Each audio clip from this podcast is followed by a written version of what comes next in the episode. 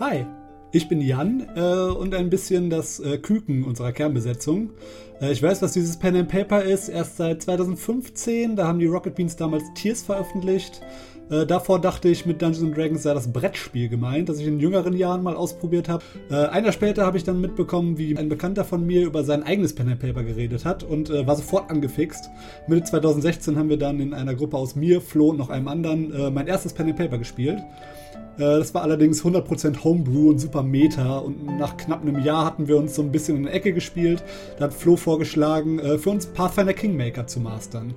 Äh, die Runde ging dann wirklich lange und äh, mit immer längeren Pausen und ich habe mich dann mehr und mehr mit Pathfinder und generell mit dem Medium Pen and Paper beschäftigt und äh, habe angefangen, mein eigenes Spiel, die Aldern Chroniken, zu schreiben. Äh, das habe ich dann nach der ersten Playtest-Session wieder verworfen äh, und habe 2018 meine erste richtige eigene Runde Inferno gestartet. Äh, das spielt in der Hölle mit viel Dante, Mythologie und Fantasy-Gedöns und war mit dem How to Be a Hero-Regelwerk von den Rocket Beans. Ja, so Mitte 2019 hatten wir uns dann geeinigt, nach dem ersten Adventure Path Kingmaker ad acta zu legen und was Neues anzufangen.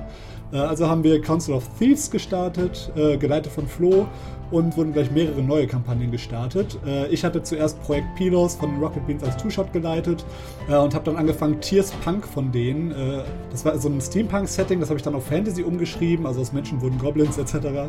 für eine reine Mönchsgruppe, das fand ich sehr spannend umzuschreiben. Und das war dann auch die erste Runde, die ich komplett über Roll20 geleitet habe, weil zwei von den Spielern drei Stunden weg von hier wohnen.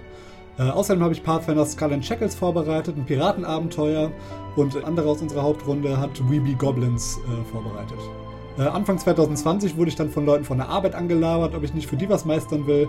Also haben wir eine Runde Starfinder angefangen und äh, ja, dann kam halt Corona und mit Corona wurden fast alle Spiele auf Roll20 konvertiert. Äh, und da kamen dann auch jede Menge dumme neue Ideen dazu. Wurde noch Shattered Star von Pathfinder angefangen und ein Pokémon Pen and Paper, das ich leite.